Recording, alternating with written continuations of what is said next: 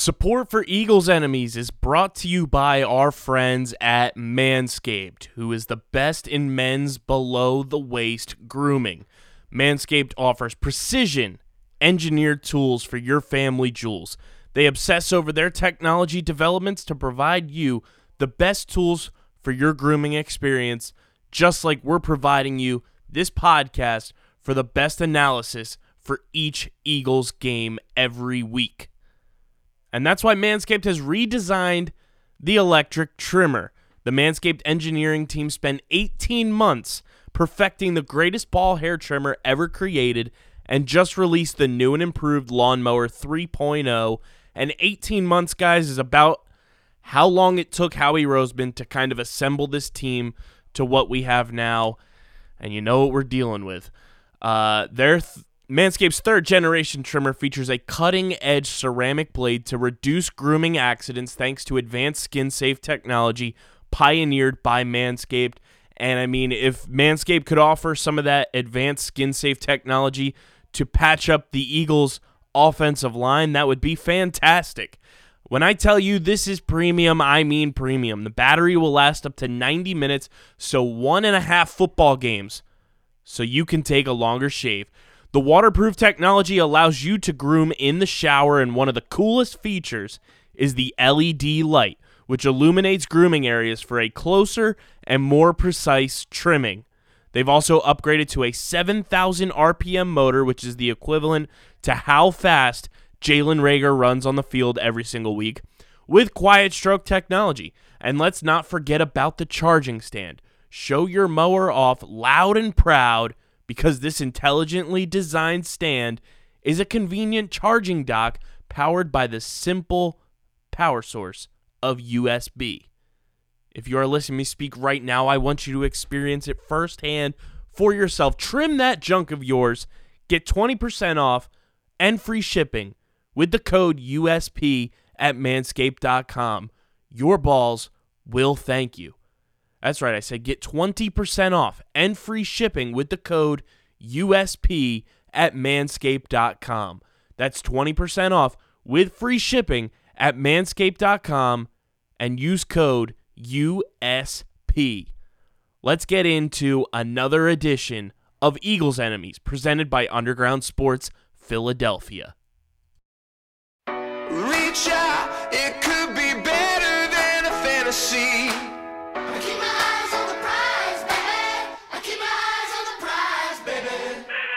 I got my levels out of place last night was a long one Looking for a quick fix, looking for a shortcut But if I want a game plan uh, for the long run What do I bring to the table? Said dumb luck There's a good chance the last thing I think of Will show up in my sleep and crash all my dreams With some shit I won't repeat Cause it's not what I'm proud of Some heaviness, some pettiness, and things I'm ashamed of All right, Eagles fans, another week and another loss. Welcome in to another edition of Eagles Enemies right here on Underground Sports Philadelphia. KB hanging with you in Underground Studios, and I am lucky enough to be joined by the one and only Kyle Barber of SB Nation's Baltimore Beatdown. He joined us last preseason, announced the regular season where the games actually count, and we'll get to see the one and only Lamar Jackson at Lincoln Financial Field. Welcome back to the show, Kyle. I am thrilled to be here. One KB hanging out with another. Exactly. It it's it's one of those special moments when we get to have you on the show because not only are our initials the same, we're both Kyles and we are the good kind of Kyles, not the ones that the internet makes memes of for drinking monster and bashing our heads through a wall. I'm really upset because I had to introduce my girlfriend to those memes because we were talking about names that have jokes like Karen and, and, and the like. And I was like, yeah, it's really unfortunate about the Kyle ones. And she said, what Kyle ones? And I should have just kept my mouth Oh shut. Oh man. well, the the other joke that we get to talk about is this Philadelphia Eagles team that gets to take on the Baltimore Ravens. Uh, the Eagles are one three and one after losing a, a winnable game against your division rival Pittsburgh Steelers uh, in Week Five, and the Baltimore Ravens they're they're looking pretty good. Still clicking. That defense looks tremendous as they did against the Cincinnati Bengals in Week Five. Give me your assessment so far of uh, you know these Baltimore Ravens and how you think they've played through the first five weeks of the season. stop me if you've heard this before, but the Ravens defense looks pretty good. they boast multiple all pros at cornerback. They got a decent pass rush. They love to blitz, and they got a group of linebackers that seem to be making just enough plays to score some defensive touchdowns. It is awfully familiar to the Ravens of old, and they have a little bit of swagger to them, uh, similar to what we've seen in previous years. Marlon Humphrey, uh, I assume at some point we'll be getting to him, but I'm going to start up. He looks every bit as worth as the contract he just received. This is he just finished his third straight game forcing a fumble, and two of which have been uh, reco- well, excuse me, uh, one was recovered by uh, L.J. Fort a couple weeks back, scored a touchdown. Uh, the one that got Indeed, so the, one, that, got very away. much got away. And and uh, last week, uh, L- former LSU linebacker Patrick Queen uh, sacked and and well, he ended up scooping up the Marlon Humphrey uh, forced fumble and ran it back for a 53-yard touchdown. So the Ravens are finding ways to score, and it's not always needed through the offense.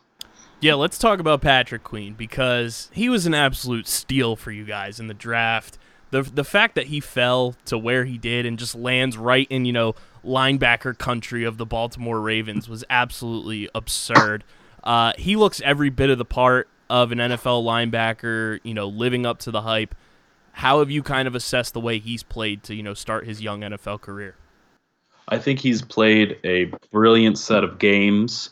There was only one in which he looked lost, and unsurprisingly, it was against the Kansas City Chiefs, who pulled out all the stops. I mean, you you know for a fact Andy Reid had that game circled on his calendar, and they utilized Clyde Edwards-Helaire and attacked Queen repeatedly with different screen looks, different routes, different combinations, different packages because they knew that was the weakness of the defense. It's not that he's a weak player by any stretch. It's just he's unf- he's in unfamiliar territory. He's an NFL linebacker. He had few starts at LSU, and while he's incredibly talented and skilled and hardworking, uh, you you can only learn some lessons the hard way, and that's the way that it had to go for Patrick Queen. Outside of that, he's played a brilliant set of games. He's made some great stops. He's already got a couple of sacks. He's got a touchdown on his you know as a rookie, and I'd argue he should be leading for defensive rookie of the year at this point. Yeah, he looks sensational, and the rest of this defense, like we mentioned earlier, looks fantastic. And I think it all starts with Marlon Humphrey. You know, he gets paid. He looks fantastic. Uh, you know, just doing everything you want in a franchise defensive back. Pair him with Marcus Peters, Jimmy Smith, arguably one of the best secondaries, I'd say, in the entire NFL. Yeah, no doubt. Uh, through five games, he has an interception. He's got five passes defended. He's forced three fumbles. He has one and a half sacks, 28 solo tackles. I mean, he's he's flying around on the football field right now. He's been the most targeted cornerback in the NFL, according to the CBS broadcast. He's been the most targeted cornerback, and that sounds scary because obviously you don't want a, a cornerback that's getting thrown at so much. But he has yet to allow a touchdown in these five games, and he's in, in in five games he's forced four takeaways. He's really buzzing around there, and I'd argue he should be a part of the defensive player of the year conversation. It's it sounds cocky, it sounds like I'm biased as all hell, but in five games you got a player with four takeaways, you got him with a sack and a half, you got him with a bunch of solo tackles, making the you know yet to allow a touchdown. That's exactly what you want from your cornerback. And or, and even a linebacker at times or an edge rusher to get some sacks, get some forced fumbles. But he's doing it as a cornerback, and excellently and brilliantly has he played through the 2020 season. So now, him getting thrown at the most of, of defensive backs, you would think that teams are starting to learn that you can't throw at Marlon Humphrey anymore. hmm It, it feels like you can't throw near him anymore because of the forced fumbles. He's he's literally just grabbing guys and he's punching them out. The Charles Tillman peanut punch. He's done it week after week this season. Uh, it started last year in 2019 against Juju Smith-Schuster, and it it was not a unique play. It's become a, a, a tool that he's using every single game to knock the football loose, to strip it loose, whatever he can do. So even if you're just not throwing at him, throwing it near where he can find an angle to make a tackle is is becoming something I assume offensive coordinators are a little bit fearful of because of the possibility that Humphrey's going to get that ball away from your players. it's it's insane. And then to to top this whole thing off, you get a you know veteran leader via trade in the offseason in Calais Campbell, uh, just you know highly respected around the league, uh, and he's still doing it. You know at, at his age and you know playing at a, an extremely high level. What have you seen from Calais Campbell? You know in this Ravens defense that he's kind of you know helped be a, a glue guy and yet still playing at a very high level for his position. Yeah, Calais Campbell's looked pretty good. Uh, I did expect more sack production from him, uh, to be honest. Uh, he hasn't looked like this dominant interior pass rusher who's just creating pressures and, and getting to the quarterback in the gaudy sack numbers, which Calais Campbell in his career has had. You know, uh, including this season, he's up to 89 sacks in his career, and and you know that's what he's he's hunting down is the triple digit. Uh, he he even said it in some of the uh, mic'd up, uh, wired episodes for the Ravens. Uh, but overall, he's done an excellent job of getting into the passing lanes. You have five passes defensed or five passes deflected as an interior offensive lineman through five games. He's getting in the passing lanes. He was the reason for Marlon Humphrey's interception in in the first week.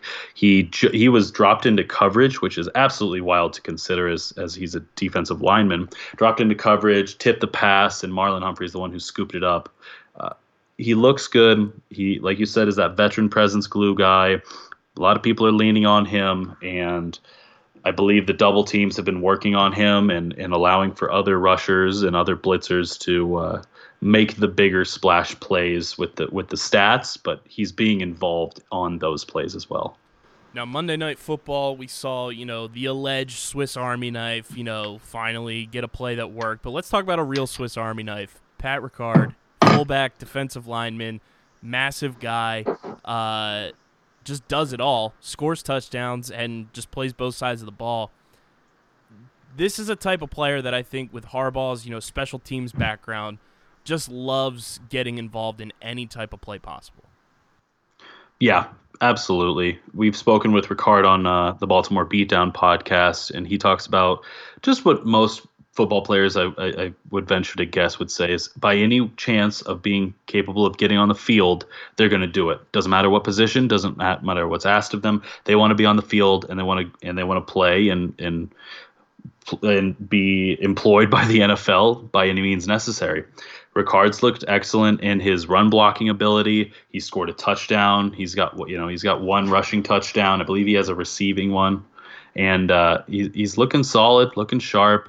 Really like what I've seen from him, and uh, hope to see him a little bit more involved uh, through the rest of the season.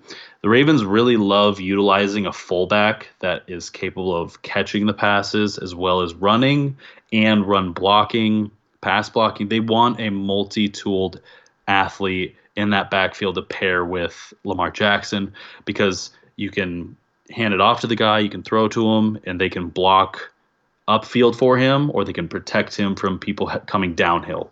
And like you said, that's Ricard, and that's what the Ravens love, and the fans certainly love about Pat Ricard. We brought him up earlier, the one that got away, and he, he voiced his opinion when uh, you know he was let go by the Eagles on social media, talking about how he's in a place that actually appreciates him now.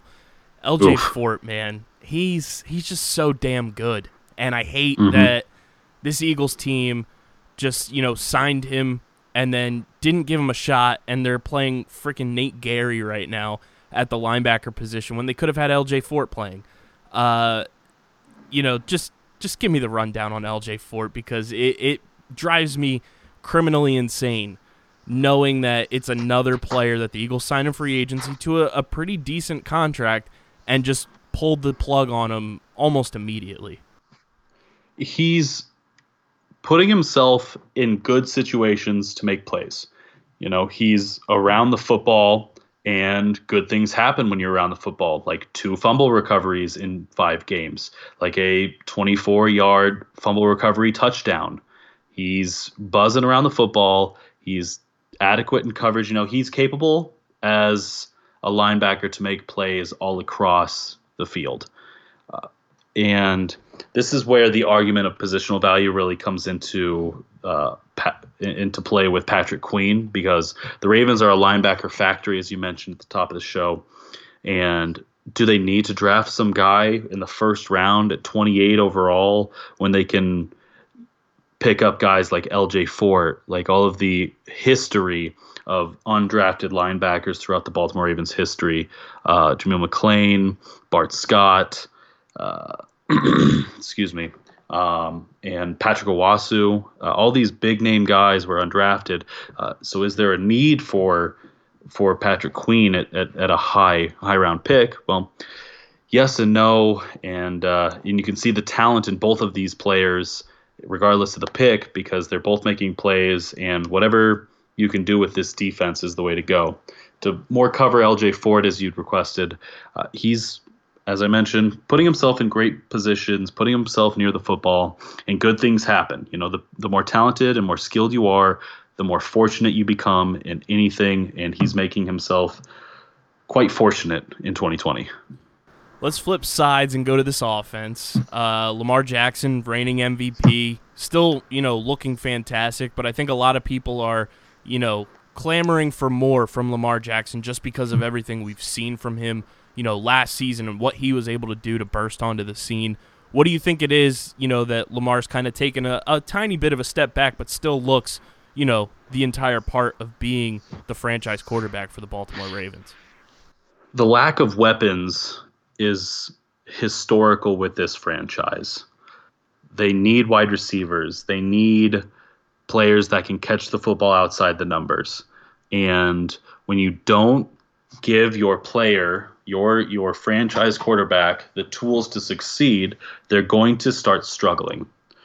You saw it with Joe Flacco. He needed more weapons, obviously, than Lamar, due to uh, there's just a natural God-given talent difference between those two players. But you you need multiple wide receivers, and that's what the Ravens are lacking right now. Marquise Brown is is incredibly talented. He looks like he's still recovering from that foot injury that had a multiple screws in his foot.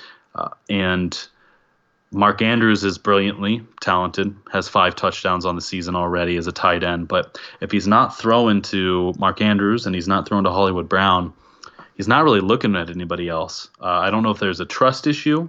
I don't know if there's a chemistry issue.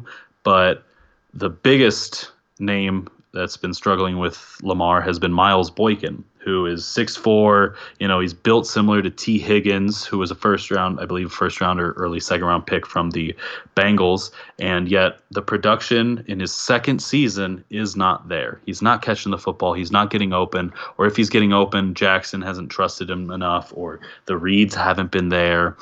And outside of them, there's not really this big talent threshold. And this is the greatest gap between uh, the best team in the NFL, the Kansas City Chiefs, and arguably the second best team in the NFL, the the Baltimore Ravens. Uh, you see it with uh, teams all over the league. Russell Wilson has people that he can he can go cook with. You know, he's got DK Metcalf. He's got these talented wide receivers that that can catch passes and make plays, and uh, the Ravens are lacking in that department.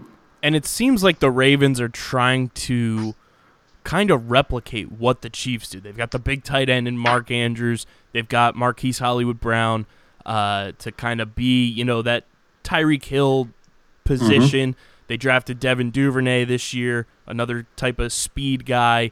Uh, it kind of seems like they're just trying to mimic what the Chiefs do, and obviously the Chiefs have the overarching talent factor uh, across the board. But I mean, it, it seems like if if they just got one more big piece onto this offense, it would be that much more lethal for the Ravens. Completely agree. That's been the discussion with my staff. That's been the discussion uh, along all Ravens Nation, essentially. Uh, everybody, and the problem is everybody wants just to find a plug and play fix, and it's oh, the Ravens should have signed Antonio Brown. Oh, the Ravens should have signed Dez Bryant. And then on the defensive side, uh, you know, it's uh, oh, the Ravens should have got Jadeveon Clowney. They should have got this pass rusher. It's all about they just want to be able to culminate all these pieces quickly and fix this offense quickly. And sometimes there's no easy fix. It's you got to be able to develop the talent. And the Ravens have not proven they can develop any wide receiver talent. Torrey Smith was the best drafted player that turned into a uh, wide receiver in the NFL, and he was good. He was more than serviceable. He started. He played for the Eagles. I believe he won a Super Bowl with them. Sensational with the Eagles. Yes, exactly. Sensational. And he's he, but that's the best wide receiver drafted by the Ravens that's ever been developed by the Ravens. And that's that's an issue. Meanwhile, the opponent, the rival Pittsburgh Steelers, churn out seventh round picks into mm-hmm. thousand yard, 10 touchdown receivers. And it's great that you can produce linebackers, but it's not as good as producing star level wide receiver talent for your quarterback to be able to get down the field and drive down. Because when the Ravens get down and they, they abandon this run game, you got to have guys that are going to get open. You got to have guys that can move the chains through the air. And Lamar Jackson's got to be able to deliver the football to them. Like you said, they're one weapon away, one true weapon away from being a lethal offense that can scare you through multiple different areas of attack.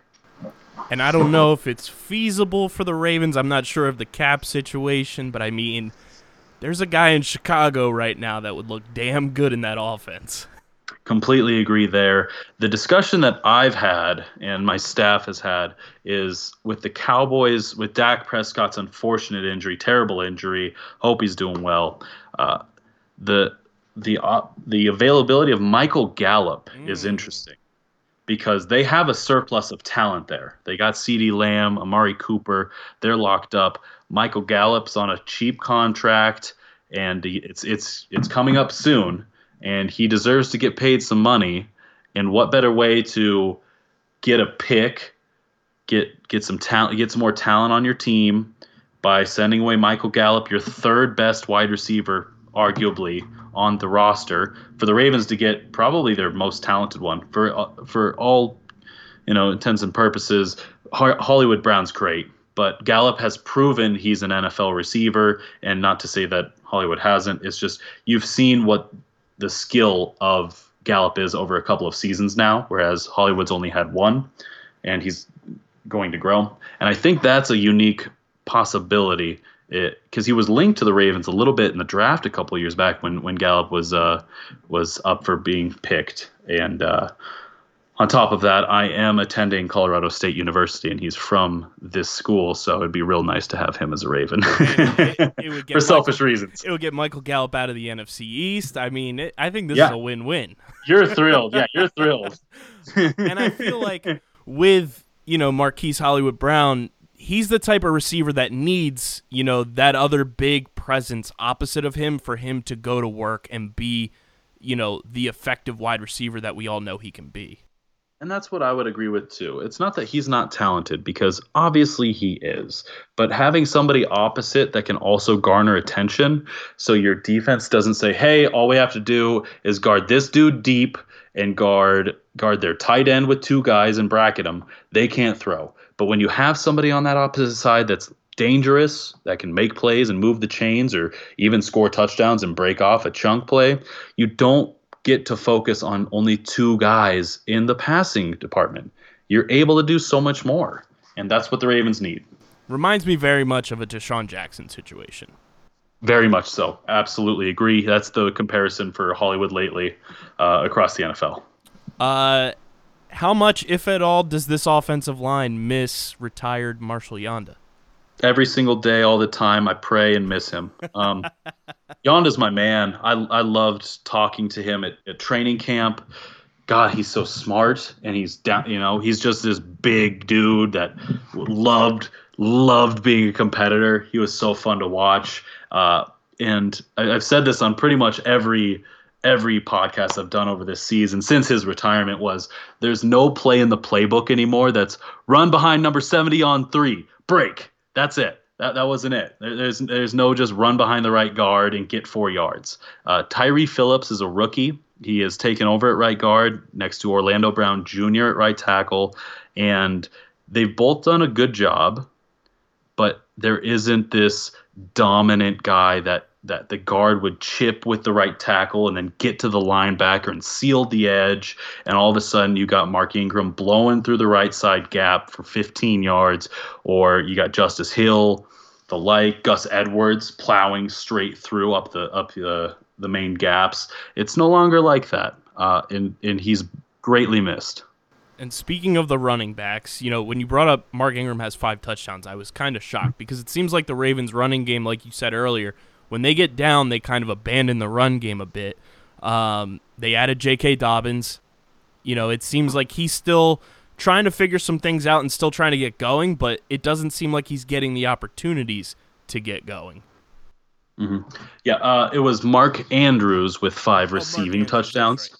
Yeah, but Ingram only has two, uh, which both of them have been, I believe, goal line carries, and the running game is not going. It's it's it's been a little bit of a grind, and there's been a lot of frustrations with J.K. Dobbins because he was this heralded second round pick that that Eric DeCosta GM said they couldn't believe he was still there. He was their best running back on the board, and he was this first round talent, and they had to go after him. And where is this first round talent? Where's this dominant runner? Where's this guy with breakaway speed? Are they are they holding him back for this end of the season push? And are they running Mark Ingram early because Ingram's looked like he's hit that 30 year wall a little bit where you just you you just don't have that speed, strength, or explosive burst anymore. And why are you waiting so long to put somebody else in there?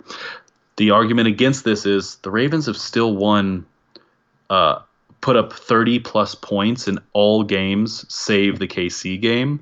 They've been beating all their opponents by double digits and there's no reason to open up the playbook past chapter, you know, you know the second page or the third page when you're still blowing teams out by 14 plus points on almost a weekly basis. It doesn't feel as dominant as last season because the Ravens simply steamrolled everybody in their path after they lost to the Browns in week 4, but it's a little aggravating to watch a, a run game you expect to gain at least 100 yards. No, it's not 200 every game like it was last season, but you expect them to find some find a few first downs in a row for you know through that uh, that style of football that they're expected to play. But it's not coming easy anymore. Part of that's Yanda, part of that's the running back group, and the way they're utilizing the stable of four running backs right now.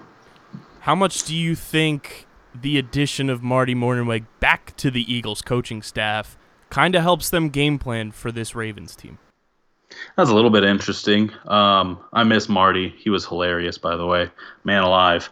Um, but uh, I don't think it's going to be too much. Yes, they know he knows the talent that's in in Baltimore. Um, that's a slight edge, of course, just being more knowledgeable of the personnel there on a on a personal level, in fact, and knowing their likes and dislikes, maybe, and helping them coach and and uh, knowing what they prefer and their tendencies. That's going to be important, but I wouldn't say it's this. They got him dead to rights because he knows everything in and out of the out of the facility. Uh, but I'd say there's a little bit of an advantage, of course. Hard not to say that. After watching what this Ravens defense did against Cincinnati, who has a terrible, awful offensive line that's going to get Joe Burrow killed, uh, the Eagles' offensive line is not much better right now. They are injured, they are banged up, and it all starts with Lane Johnson.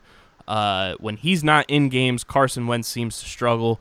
Hopefully, he's able to play this week. You know, he's been dealing with that ankle injury, but how do you see, you know, looking at how this Ravens defense is playing, how is there any possible way this Eagles offense can take advantage of it and, and find ways to score on it? Because I, I just can't find a way right now. I really don't know. Um, not to sound biased, but no, not at all. the Ravens the Ravens defense is terrifying and if you don't have the offensive line to compete with them it's not going to be fun Joe Burrow was sacked 7 times I believe and 5 of them came from their secondary the first time in NFL history that 5 sacks came from DBs it was 5 different uh, corners and safeties that got to him. Jimmy Smith, Marcus Peters, Marlon Humphrey, and both safeties, DeShon Elliott and Chuck Clark, all got a sack in the last game because of the unique blitz concepts. And Carson Wentz is a is no longer looking like that MVP self that I remember seeing a few years back. It's been a long time since we've seen that. He has only four touchdowns thrown, I believe, to seven interceptions last I saw. Eight. Eight now. Oh mercy. And that is that is not a, a recipe for success against the Ravens. You don't have a talented offensive line. Lane Johnson, if he does play, is uh, likely not 100%. And what's he going to have to defend? What's he going to have to protect against? Calais Campbell and Matt Judon. And if there's going to be some stunts, there's going to be some blitzes, and and running at 80% in the NFL just is not doable for many guys outside of the upper echelon of talent. Johnson's likely in that group, but it's still going to be tough when you got to go against these bigger guys. You know, the Ravens front is scary, and uh, the sacks and the blitz concepts and the talent of this Ravens secondary is going to cause headaches for Carson Wentz and the offensive coordinator. And I think the the biggest thing I take away from this is the two options that I would see any success for Carson Wentz to move the ball down the field would be, you know, halfback options to Miles Sanders, which for whatever reason Doug Pederson has not thrown the ball to Miles Sanders this season, and he gets like Yikes. 10 touches, and then it's done. You know, on, on Sunday against the Steelers, I think he had 11 carries for 80 yards, and one of those carries was the 74 yard touchdown run. So, I mean, Yeah. it, it's really strange the way the running game is going for the Eagles right now, and Miles Sanders is clearly the best player on the field. Utilize him. Don't know why it's not happening. And then Zach Ertz this season has just been completely lost. I have no clue what it is. Me personally, I think it's the the entire contract negotiation issue has just gone completely to his head. Uh, and you know, Zach Ertz is a guy that you would think the Eagles would want to utilize in a matchup like this and use that physicality he brings. But I just haven't seen it at all this season, and I don't know if we'll see it again because, like you said, this Ravens defense is terrifying. Yeah. Um, is, is Goedert uh, healthy? Is he playing? I, I haven't been able to see lately. Um, Is what on he's been IR with a fractured ankle. Gotcha. Okay, so that's what I was wondering. I, I couldn't quite remember, um, but yeah, that's that's incredibly unfortunate. Yeah, that's that's a guy that uh, the Eagles definitely need to get going if they want to be successful against the Ravens, uh, because he's he's savvy. He's a little, you know, he's he's a little bit of a vet, and he's able to make some smart plays against a young linebacker group and take advantage of. You know, Malik Harrison, Ravens rookie linebacker, Patrick Queen, Ravens rookie linebacker. Maybe even pull a couple plays over on uh, L.J. Fort and the like. Make those, uh, you know, make him uh, feel bad for his tweets saying that he's finally in the right spot and you know getting an opportunity. Uh, make make the most of your opportunity and punish them.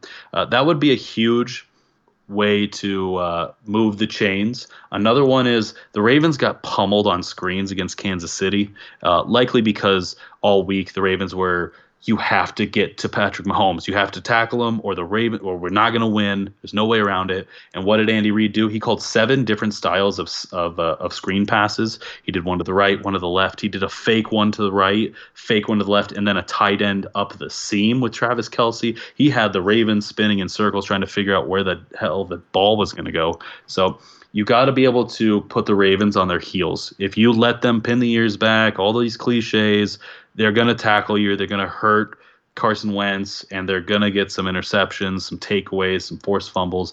You got to move the pocket a little bit, get him outside there so the Ravens can't just run downhill. You got to pursue him. Uh, Matt Judon and Tyus Bowser have missed a couple sacks, and even Calais Campbell because the because the pocket's moving and it allows a little bit of mobility. And Carson Wentz has some mobility, I'd argue. So uh, get him freed up to try and uh, extend the play because while the Ravens secondary is incredibly talented, you still have the opportunity to uh, extend those those seconds that you got to try and cover these these fast, talented wide receivers. And uh, it's not easy the longer the play goes on, as we know.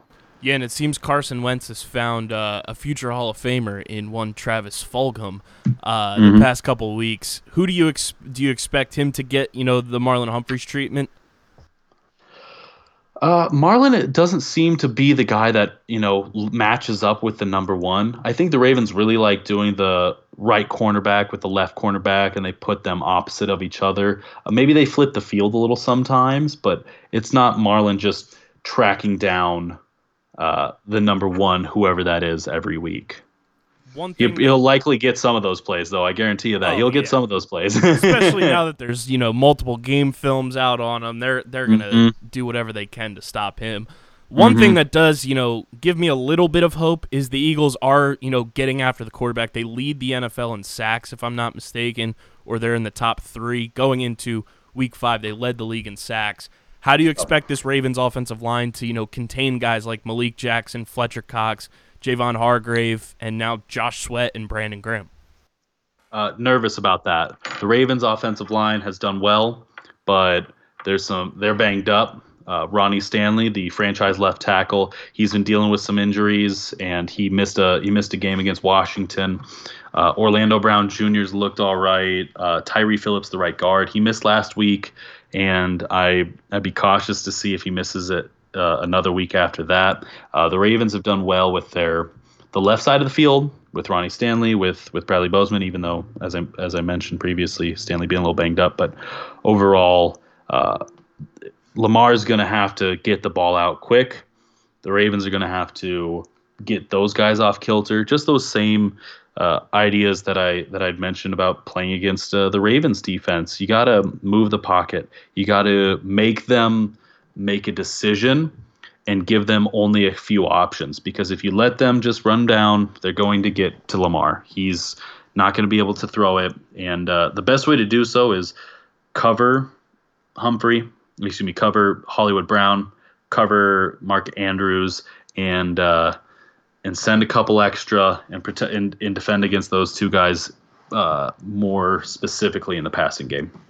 Yeah, because I mean, going into this game, up until the Eagles play the Seahawks later on in the season, this is really the first time they've faced a truly mobile quarterback all year. I mean, you know, Dwayne Haskins, he can move a little bit, um, but he can't throw as well as Lamar can. Jared Goff is Right. mobile a little bit. Joe Burrow can, you know, make some things happen with his legs, but Lamar is the true, you know, definition of a mobile quarterback, in my opinion. I'm I'm intrigued to see how they kind of attack the way Lamar moves out of the pocket, runs with the ball, because unlike the Ravens, who have a plethora of linebackers, the Eagles have absolutely zero. They might as well go out on the field with zero linebackers because it's the same exact thing going on.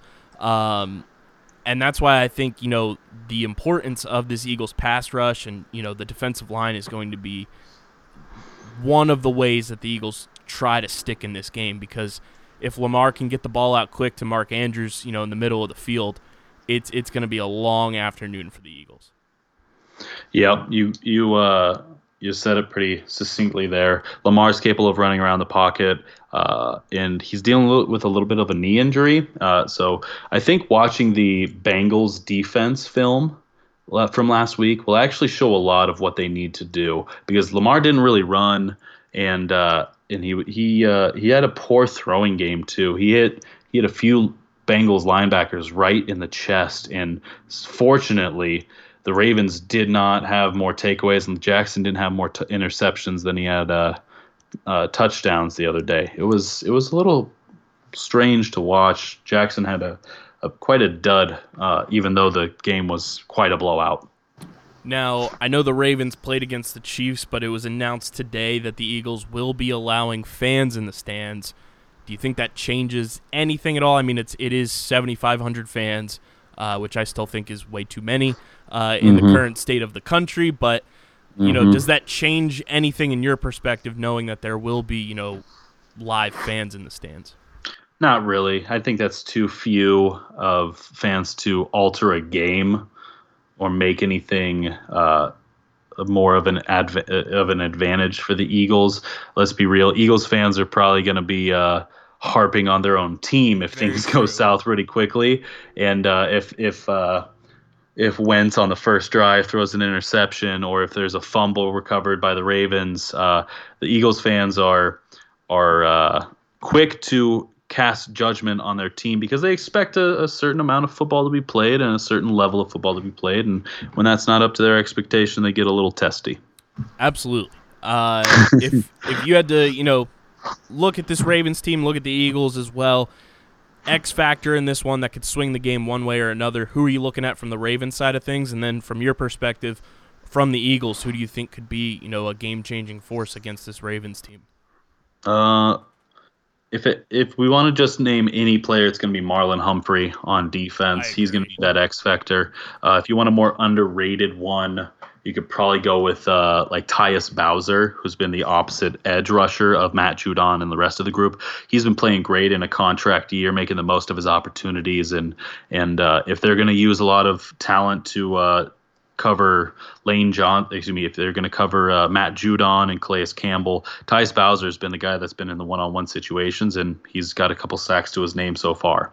On offense, uh, it's going to be Mark Andrews. The Eagles are down any linebacker talent, and where has Mark Andrews thrived in in the middle of the field against linebackers? He's got five receiving touchdowns, and uh, he's going to be the guy that Jackson continues to throw to until people continue like until opposing defenses force him to stop.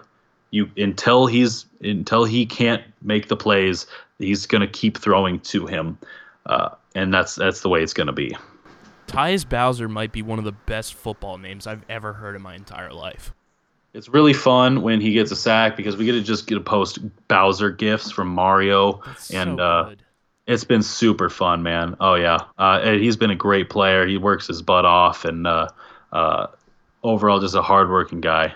And he's got Great name. great name, great number Great name. for a linebacker Uh-huh. to 54 Yeah. with Bowser on the Oh, that yeah. is that's Yep. just money. Yeah, he's, Absolutely. He's probably going to destroy us. I'm waiting. For it. yeah, Uh, he's got two sacks on the year. Maybe he'll have. Maybe he'll match his uh, uh, season career high of five by this game's end if uh, things work out right. Yeah, I would not be shocked if this Ravens linebacking core and defensive line somehow walk away with an NFL record for sacks in a game because I'm absolutely petrified of them. You know, I was scared of the Steelers defense last week, and somehow we found a way to uh, neutralize them a bit, but we just couldn't keep up on offense. And uh, you know, uh, this Ravens defense scares me even more. So it's it's gonna be a long it's gonna be a long afternoon uh, at Yeah. Lincoln Financial Field to say the least.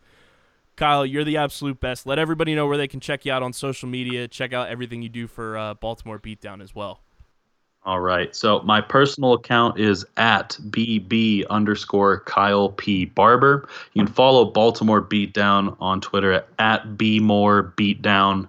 Please go check out BaltimoreBeatdown.com and their podcast as well. After you're done listening and subscribing to Kyle's here, uh, great content by the way, my man. And uh, check out the website, check out our podcast, and uh, enjoy the ones you're already listening to.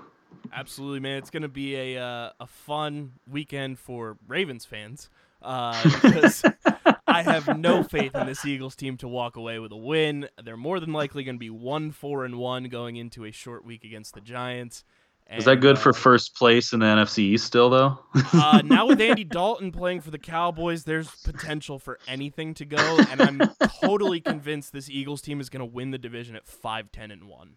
Oh, I'm rooting for it. That that's a great story. It's going to be ridiculous. You're the absolute best, man. Keep doing what you're doing, and I'm sure we'll talk, uh, you know, during the game and everything. But uh, best of luck. Not that the Ravens need it because you guys are absolutely getting to. You guys are going to torch us. Sounds good. Thank you very much, Kyle. Cheers. I know I'm not optimistic, but there you have it, Eagles fans. The other KB, the Baltimore beatdown KB, agrees with my assessment. This Eagles team doesn't have a prayer on Sunday. And if they somehow come out and win, just at our old friend Freezing Cold Takes, friend of the show. Because uh I I just don't see how this Eagles offense can stand up against that Ravens defense. They are easily the best defense in the NFL right now. From top to bottom, position group to position group, that Ravens defense is terrifying. And with with no healthy offensive line for the Eagles, you know, sure, Jason Kelce and Jordan Mailata are healthy, but they're so young and inexperienced, haven't played together much. If Lane Johnson misses this game, it's all but over. Um, because Carson just doesn't play well when Lane Johnson is not in the game. So take that for what you will. I mean, I could be completely wrong and the Eagles somehow muster out a win on Sunday, but I would be totally shocked to see that final score be in favor of the Eagles. I fully expect them to be 1 4 and 1 after this game. Sure, you can call me negative, you can call me being, you know, uh you know, down in the dumps on this team after a loss to the Steelers, but the Eagles have shown me nothing as a complete team that would prove to me that they can go out and beat the Baltimore Ravens right now. The Ravens are in a different stratosphere. And, uh, you know, after that, it's a short week against the Giants. So hopefully that's a get right game. But for Sunday, if you are going to the game, because it was announced that 7,500 fans will be able to be in attendance, if you are going to the game and you listen to the show, please, please, please be careful, do the right things, follow the protocols, don't be idiots.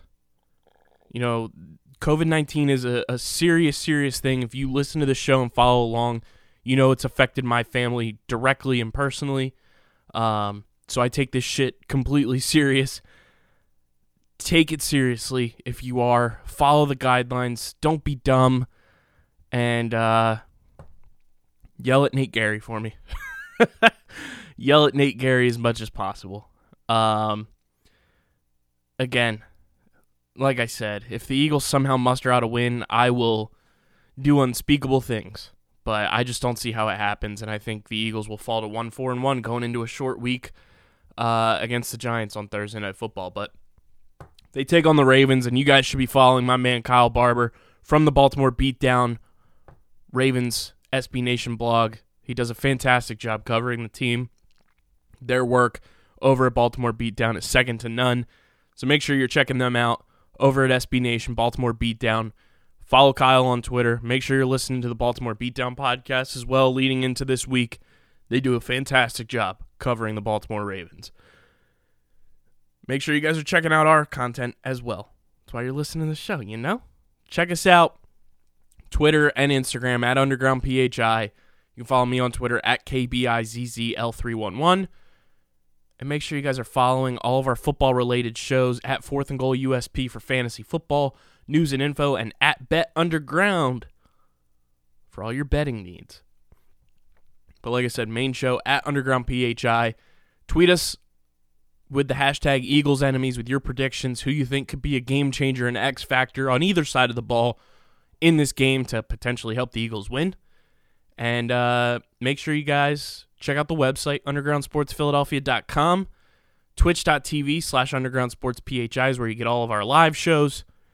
And uh, make sure you guys are subscribed to the podcast. Leave those five star ratings and reviews.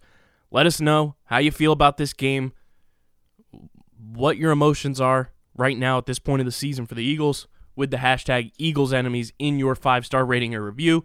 Remember, guys, it's five stars only because we have standards. We know you do too, and we know your standards are five stars only.